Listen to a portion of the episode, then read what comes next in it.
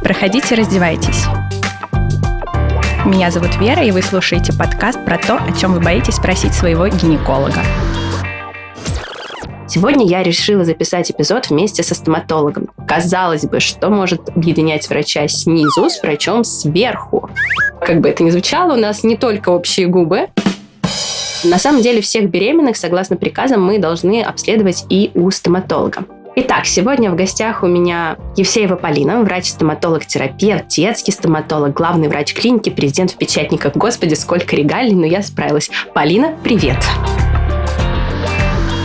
А расскажи, пожалуйста, со стороны стоматолога, зачем нам вообще нужен беременность стоматолог? Ты не знаешь? В целом знаю, и давай мы сегодня с тобой это обсудим, потому что действительно очень-очень много мифов э, существует насчет э, стоматологического лечения э, для девушек в положении. Первое, что хочу сказать, э, вот прям сразу же обозначу, что беременность – это не болезнь, и мы не будем к этому относиться так, что будем думать про кучу противопоказаний. Есть нюансы во время лечения да, беременных, и мы сегодня все это разберем. Первый вопрос, да, зачем беременный стоматолог? В целом стоматолог нужен всем, да, а если мы рассматриваем это положение, да, то есть процессы, которые мы можем запустить, да, то есть тот же самый банальный кариес, он может перерасти в пульпит. Пульпит – это это не самое приятное ощущение. Это воспаление сосудисто-нервного пучка в зубе. То есть, прям если грубо сказать, то это воспаление нерва. То есть зуб болит адски, он болит по ночам. То есть ты не можешь ни кушать, ни ну, нормально существовать, жить. И, соответственно, в таком нежном положении терпеть еще какую-то боль – это не самый классный момент. Дальше, ну, от пульпита, естественно, идет периодонтит. Про периодонтит, э, что это такое? Пациенты это часто называют кистой в зубе, но киста – это вот чисто для пациентов, потому что киста, как мы знаем, это гистологический диагноз. Стоматологи это классифицируют как периодонтит терпеть это во время беременности, как я уже сказала, ну, не самый лучший вариант. И, соответственно, чтобы мы избегали этих состояний, нам нужно планово все-таки посетить стоматолога, желательно, да, в идеале это перед планированием беременности. И, соответственно, мы должны уже знать, да, какие зубы нужно а, срочно лечить, какие можно отложить, допустим, после беременности. Хочу добавить от себя. Ты как стоматолог этим мало интересуешься, безусловно. Ну, вот я твою позицию специально хотела послушать. Есть еще такая история, как связь между заболеваниями пародонта и преждевременными родами. То есть на сегодняшний день вроде как бы есть корреляция между тем, что если есть заболевание, то, соответственно, выше риск э, получить преждевременные роды.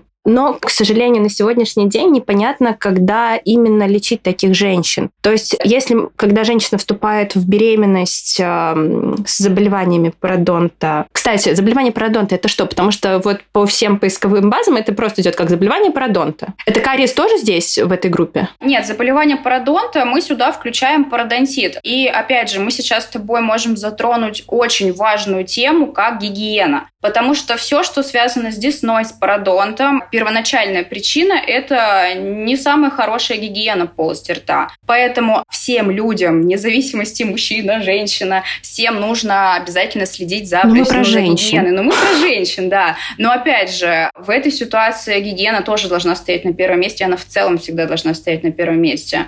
Потому что, чтобы избежать всех осложнений с пародонтом, тут только гигиена, и все. А, значит, и что заболевание пародонта, да, есть вроде как бы корреляция с а, преждевременными родами, а, но, тем не менее, на сегодняшний день непонятно, а когда решать этот вопрос. Потому что лечение заболеваний пародонта в исследованиях не влияло на исход беременности. То есть, если женщина уже вступила в беременность с этой проблемой, то дальше уже мы не можем повлиять на исходы. И предлагается рассмотреть, ну, там, провести, понятное дело, еще исследования и так далее, что, возможно, будет какой-то эффект, если лечить таких женщин женщин либо до беременности, чтобы она вступала в беременность уже просанированная, да, правильно говорить, либо, может быть, на очень ранних сроках беременности, что это может хоть как-то повлиять.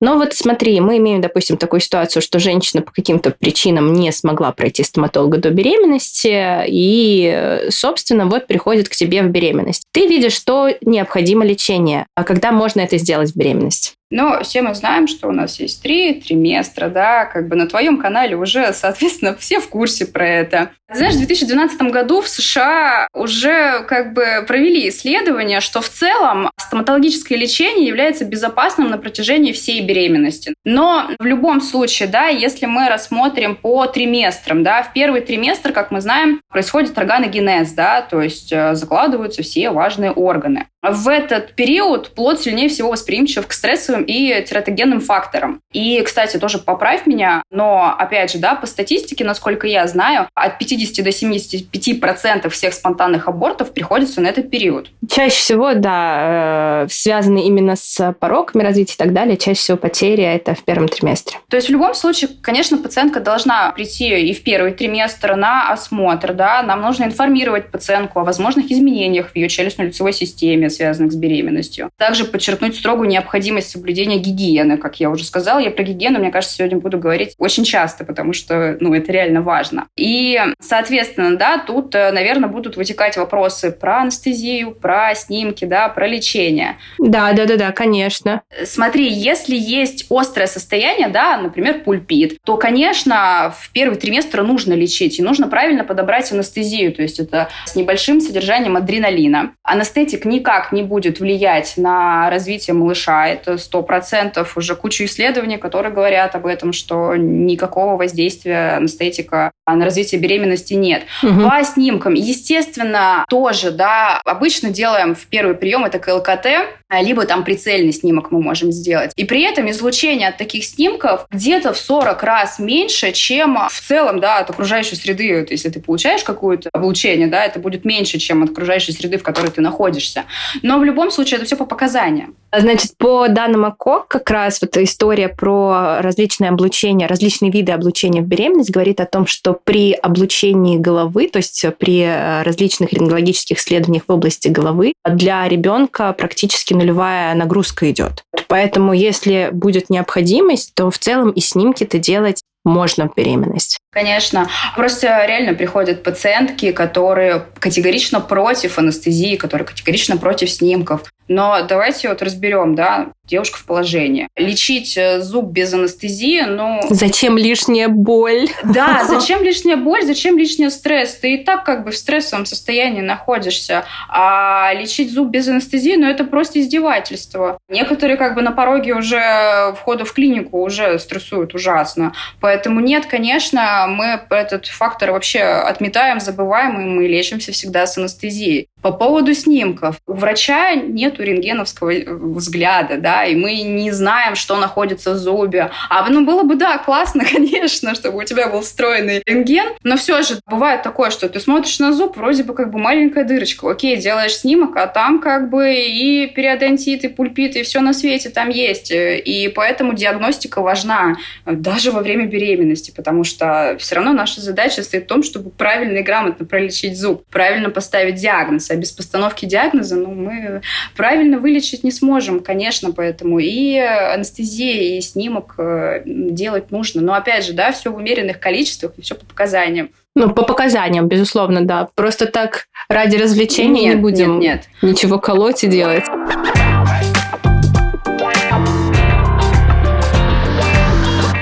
Сейчас очень популярно стало ортодонтическое лечение. Скажи, это мы все такие кривые или вы такие жадные до денег?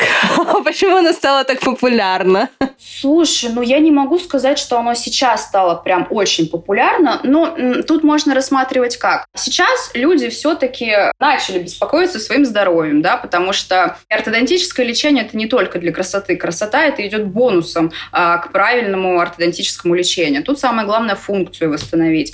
Потому что от того, что у тебя зубы не совсем ровно стоят, да, вот мы видим просто какой-то эстетический момент. Но это может за собой повлечь и, кстати, пародонтит, про который мы с тобой разговаривали, потому что зубы стоят неправильно, нагрузка распределяется на них неправильно, убыль костной ткани от этого идет, а сустав височно-нижнечелюстной может страдать. То есть куча побочек от неправильного прикуса может быть, конечно. Поэтому это не прерогатива ортодонтов, да, и как бы мы не такие, что хотим нажиться на пациентах. Это действительно важно, потому что а, со временем неправильный прикус очень-очень может аукнуться дальше.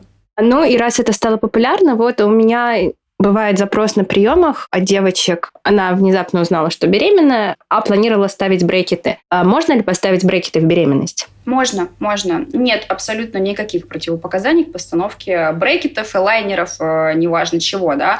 Самое главное найти грамотного ортодонта, потому что все равно ортодонтическое лечение – это движение зубов, да, то есть это влияние на костную ткань. Во время беременности это нужно делать очень нежно, очень плавненько. Плюс во время ортодонтического лечения еще бывают такие дополнительные манипуляции, как мини-винты, то есть это маленькие винтики, которые вкручиваются в кость для того, чтобы, ну, где-то там подтянуть, где-то поставить зубик на место. Это то, тоже можно делать, потому что в целом это не прям какая-то грандиозная хирургическая манипуляция, это тоже можно делать, но опять же, да, в зависимости от триместра, да, в зависимости от показаний. Здесь самое главное настрой пациентки, будет ли она регулярно приходить к ортодонту, то есть тут уже больше, конечно, ответственность на пациенте. Но ортодонтическое лечение можно начинать в любом периоде. Ну, то есть, если очень сильно хочется, то можно. Понятное дело, опять же, если есть возможность отложить, то лучше это сделать вне беременности, потому что там больно же опять вот это вот даже после установки же тянет, чтобы не терпеть? Ну, что-то, да, может тянуть, но опять же,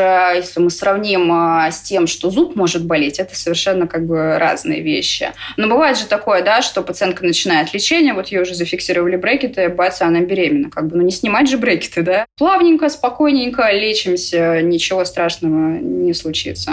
А, поняла. Смотри, а такой вопрос. Если запланирована там дата съема, и опять же, вот женщина беременная, мы снимать можем брекеты? Можем, конечно. Это же делается даже без анестезии, без дополнительных снимков. Брекеты снимаются достаточно просто, специальным инструментом, и в этот день что нужно сделать пациентке, помимо снятия брекетов, это сделать гигиену финальную и зафиксировать ретейнеры на верхней и нижней челюсти. Ну, такая проволочка, которая фиксируется с э, внутренней стороны.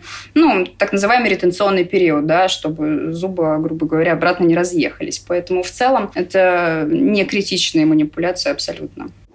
Хорошо. Зачастую после установки брекетов ортодонты еще рассматривают установку виниров. Ну, там с эстетической, да, там вот эта история. А если случилось так, что пришло время брекеты в беременность сняли, и второй этап виниры. Мы ждем, чтобы женщина родила, и тогда ставим виниры. Я, конечно, виниры не ставила, но по ощущениям это адская боль. Мы ждем, чтобы женщина родила, или все-таки мы можем сделать это в беременности? А, смотри, первое, что скажу, вообще про современную стоматологию лучше не говорить, что это адская боль, потому что, ну, этого тоже, кстати, можно, да, отнести да? к мифам, потому что... Ну, выглядит это страшно, когда процесс установки видишь. Слушай, виниры вообще можно расценивать как... Ну, естественно, это функциональная сторона лечения, да, и эстетическая. В целом, так же, как мы лечим зуб, да, там мы ставим анестезию, мы изолируем зуб, мы препарируем зуб. То же самое с винирами. Просто здесь момент какой? У всех же людей разные показания да, после ортодонтического лечения. Кому-то нужно условно тоталить просто всю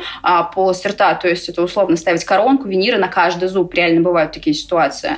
Кому-то нужно там условно два винира поставить или четыре винира поставить. Если это ну, небольшое вмешательство, да, которое не занимает много времени, потому что, опять же, да, если мы перескочим на третий триместр, да, то пациенткам ну, достаточно сложно находиться в кресле, и там в целом нужно минимизировать прием по времени. А если там поставить условно два винира, и это будет занимать условно два посещения по где-то час максимум, то, опять же, это вполне возможно сделать. Да, анестезия там нужна бывает, потому что виниры ставятся как на живые зубы, так и неживые. Естественно, если это живой зуб, то нам нужна анестезия. Но в целом его, это все можно приравнивать к лечению зубов. Да? И, но тут просто нужно понимать, насколько большой объем лечения. Если это действительно прям большой объем лечения, иногда это занимает на полгода, на год это может занимать, ну, в целом, там, условно, будем полгода рассматривать, то, конечно, это лучше отложить, э, и когда женщина уже родит, тогда этим заниматься. То есть это, опять же, по ситуации. Но сама постановка винира, а, она не противопоказана во время беременности, абсолютно.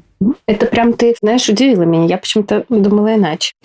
Ну, если мы заговорили с тобой про эстетику, давай поговорим еще собственно, про гигиену и отбеливание в беременность. Как часто нужно делать гигиену в беременность? Смотри, э, в целом есть стандартное показание к проведению гигиены полости рта. Это раз в полгода. Но опять же, мы понимаем, что все люди разные, да, а все по-разному относятся к своей гигиене. Кому-то она нужна бывает раз в три, раз в четыре месяца. Во время беременности я также на самом деле придерживаюсь э, раз в полгода. Но при этом тут нужно понимать, да, что самое-то главное – это поддерживать гигиену в домашних условиях. И от того, что мы сделаем гигиену раз в полгода, это не отметает того, что тебе нужно ухаживать дома за зубами, да, и есть определенные... Ты имеешь в виду регулярную чистку зубов или какие-то там типа ирригаторы, вот это дополнительное все? Да, да, да, то есть дополнительные, естественно, способы гигиены в домашних условиях, они нужны. Ирригаторы – это вообще отдельная история, мы про это можем вечность разговаривать, но в целом у любого человека, да, ну мы сейчас при беременных, а у беременных 100%, помимо а, хорошей мягкой щетки, мягкой щетки, помимо а, зубной пасты с содержанием фторида, должны быть еще обязательно ёршики межзубные, зубная нить. Ирригатор такая тема, что, ну, как бы окей, если он есть, можно им пользоваться, но вот ёршики, они должны стоять на первом месте. Но этому должен научить э, стоматолог э, на профессиональной гигиене. То есть у нас э, гигиена это заключается в чем, да, это не просто пациент пришел, мы его почистили, отпустили с Богом с клиники. А нет, нужно донести до пациентки, что гигиена реально важна, и нужно научить ее правильно чистить зубы. Потому что тут, опять же, да, ответственность пациента должна быть прям такая хорошая. То есть э, здесь осознанность должна быть, э, осознанно нужно подходить к этому. А так это раз в полгода обязательно должна быть, конечно.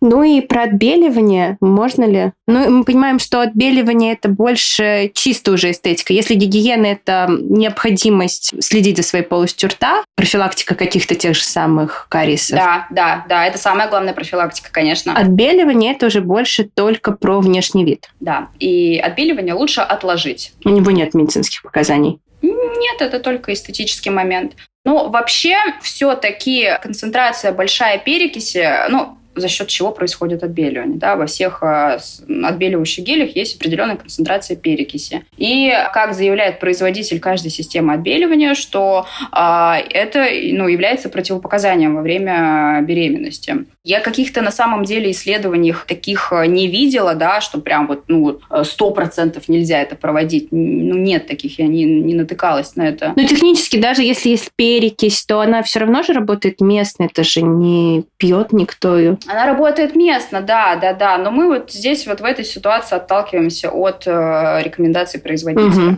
поняла. Поэтому лучше, конечно, это дело отложить. Смотри, а само по себе качество зубов э, в беременность э, ухудшается? Слушай, ну, на самом деле я больше склоняюсь это как к мифу. Честно, да, ко мне многие пациентки приходят, и вот у всех есть э, стандартная фраза. Во время беременности у меня посыпали зубы. А ты смотришь и думаешь, блин, а что мы делали до беременности? А до беременности как бы мы в целом-то и посещали стоматолога-то раз в пять лет, да? Поэтому это больше миф на самом деле. Если регулярно посещать стоматолога, если регулярно следить за своей полостью рта, то у тебя ничего не посыпется во время беременности. Нет сто процентов. Это я всем пациенткам говорю, что это больше миф. Смотри, давай немножко мы затронем еще лактацию. Все-таки тоже немаловажный период, когда, опять же, многие боятся кормящих женщин, потому что, опять же, там есть некоторые ограничения и так далее. Вот если мы будем говорить о всем том, что мы обсудили в рамках беременности, во время лактации можно ли... Ну, понятное дело, что раз можно лечить во время беременности, то можно лечить э, во время лактации. Но, опять же, вот тут отбеливание, например, во время лактации, как ты относишься? Слушай, тоже, если мы будем ориентироваться на рекомендации производителей, то кормящим женщинам это тоже противопоказание, и это тоже под запретом. Соответственно, тут лучше этот момент переждать. Э, в общем-то, в целом-то у нас остается из таких противопоказаний это только отбеливание, да, которое мы будем делать уже после того, как родим и закончим кормить. Э, лучше всю эстетику оставить на потом. Да там и времени будет побольше, наверное, у пациентки. и желания всем этим заниматься. Mm-hmm. Да.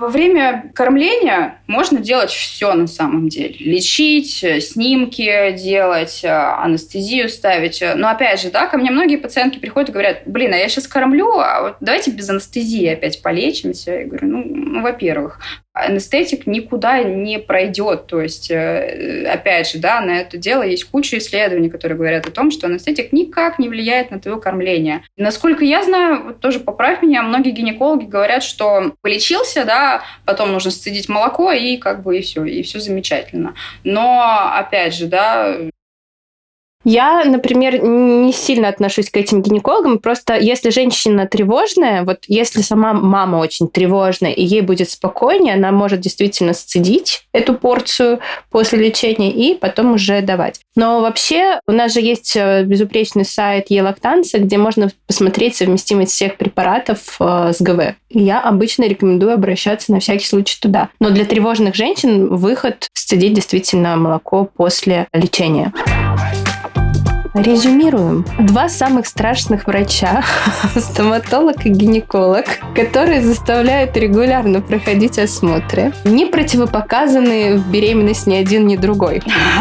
В беременность можно как и лечить зубы, собственно, и плановые по острой боли, Единственное, что в третьем триместре стараться обходить без длительного пребывания в кресле, потому что это может быть уже ну, лично не сильно комфортно.